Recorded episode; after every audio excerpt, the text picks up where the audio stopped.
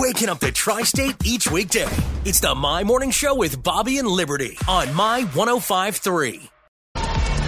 Well, it is time for some good news brought to you by Indiana Members Credit Union East and West Side locations in Evansville and one in Newburgh. This is EMS week and so the Posey EMS decided this is a great way to celebrate by introducing everyone to their latest addition to the team, Boot. Who's Boot? Boot was found as a stray in Mount Vernon by animal control, and he is a sweet little puppy dog. Oh. Oh. Their crews quickly jumped into action to make sure that Boot gets lots of attention mm-hmm. and love by fostering him. And now he brings a smile to everyone he meets and has found his home with Posey EMS. Some fun facts about Boot. He lives with and is cared for 24-7 by the on-duty crews at Medic 2.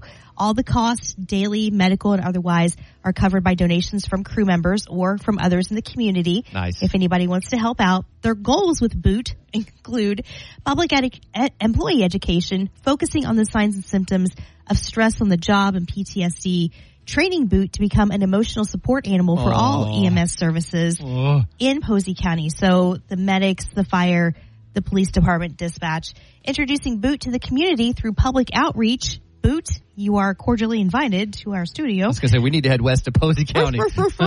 and stay tuned for more Boot updates through their social media. I love that.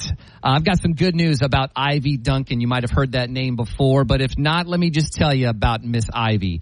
Uh, her life has been anything but simple, as she was born with a condition that left most of her intestines out of her body. Oh, wow. Yeah, you can imagine that her family was unsure what the future would hold for her, what her life would be like. Would she even be able to walk? Well, this week, Miss Ivy walked across the stage to receive her high school diploma from Bosse High School, and it was on her 19th birthday. Oh, awesome. Yeah, with almost losing her daughter many times over the years, including last September when they had a scare, Ivy's mom, Kara, says her daughter never gave up. She says she's here and it's been a struggle all the years, but we didn't even know if we'd see this day. And now that we've seen this day and it's her 19th birthday, I'm just really overwhelmed. Uh, Ivy has been through multiple operations and even the day before graduation, she was admitted back into the hospital, which left whether or not she'd be able to graduate Wow. Yeah. uh, up in the air.